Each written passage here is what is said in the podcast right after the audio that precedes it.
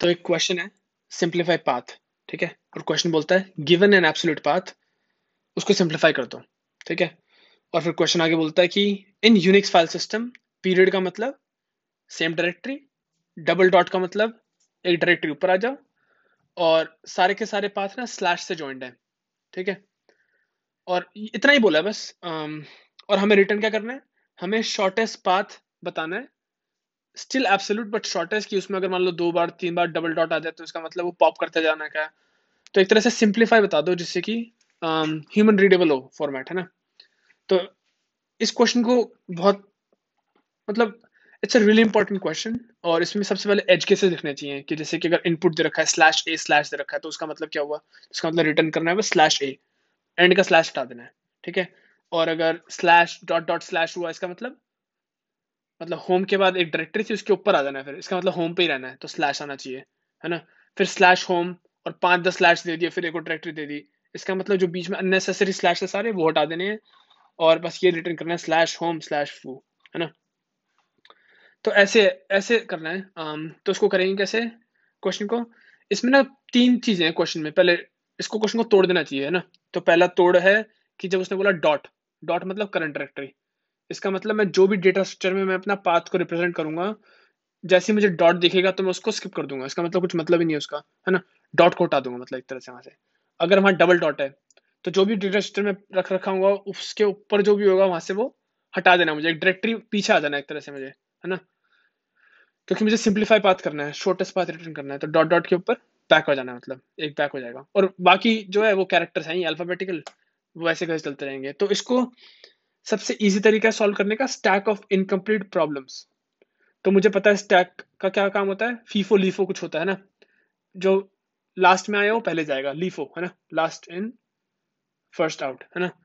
पर स्टैक का सिर्फ़ यही मतलब नहीं होता। स्टैक का ये मतलब होता है कि मैंने जो एक प्रॉब्लम अभी अनसॉल्व पड़ी है ना मेरी, उसको स्टैक पर रख देता हूँ, बाकी कुछ और सॉल्व कर लेता हूँ, और फिर जब मुझे किसी ऑर्डर में मैं उसको दोबारा सॉल्व करूँगा, इसका मतलब मैं उसको बस सेव करके रख रहा हूँ। और इसलिए ये डेटा स्ट्रक्चर यूजफुल होता है। तो मैं स्टैक यूज़ करना चाहूँगा यहाँ पे। तो पाथ दे रखा है।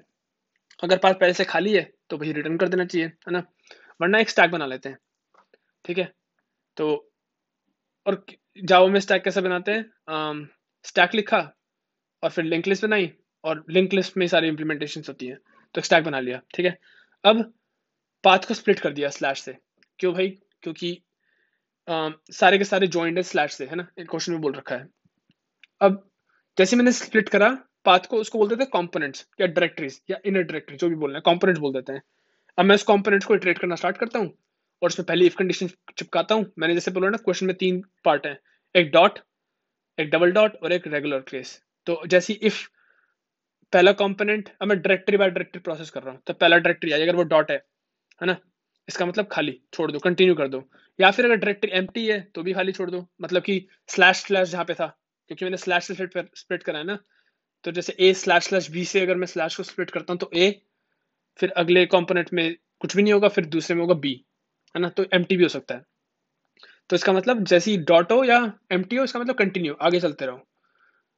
एल्स इफ़ दूसरी जो केस है, अगर ये नहीं होगा तो ये होगा एल्स तो लगाना ही पड़ेगा एल्स इफ़ है ना?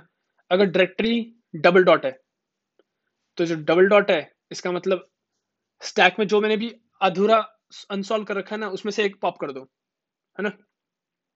और तभी पॉप करोगे, तभी पॉप कर सकते हो, अगर स्टैक खाली नहीं है तो। स्टैक खाली नहीं है तो। अगर स्टैक खाली है तो इसका मतलब पॉप नहीं कर सकते तो कंडीशन लगानी चाहिए वहाँ पे। तो कोड लिखेंगे else if directory dot equals double dot and if stack is not empty then stack dot pop है ना? और फिर कुछ और है ही नहीं तो मतलब स्टैक डॉट एड डायरेक्टरी जो मैं डायरेक्टरी प्रोसेस कर रहा हूँ तो स्टैक में क्या होता रहेगा भरता जाएगा। तो एग्ज़ाम्पल देख लेते हैं slash A slash P slash C है ना? स्लैश से तोड़ा ए बी सी आ गया। पहले मैं ए डाला स्टैक के नीचे पड़ा ए फिर बी डाला है ना फिर सी डाला। अब मुझे चाहिए क्या था एंड में? बस स्लैश से स्लैश भी स्लैश ही चाहिए था पर स्टैक में तो उल्टा पड़ा हुआ है। तो यहाँ पे ना एक जावा में एक बग है। Um, और इसलिए हम यहाँ पे स्टैक की ज़रूरत नहीं भी थी पर मैं तो बग क्या है? स्टैक पे जब इटरेटर चलाते हो ना तो वो नीचे से रीड करता है ना कि ऊपर से। हमारी स्टैक की रिप्रेजेंटेशन तो वैसे होती है लास्ट इन फ़र्स्ट आउट पर जब स्टैक का जब तुम इटरेटर चलाते हो तो नीचे से रीड करता है। इसलिए एक क्वेश्चन सॉल्व हो जाएगा यहाँ पे। अगर मैं स्टैक को इटरेटर चलाऊँगा ना तो while stack is not empty और एक स्ट्रिंग बिल्डर ले ली और रिज़ल्ट में अपेंड करा स्लैश फिर एक एक चीज़ करके निकालता गया तो एक तरह से मैं स्टैक की सारी चीज़ें दोबारा जोड़ रहा हूँ स्लैश से, है ना?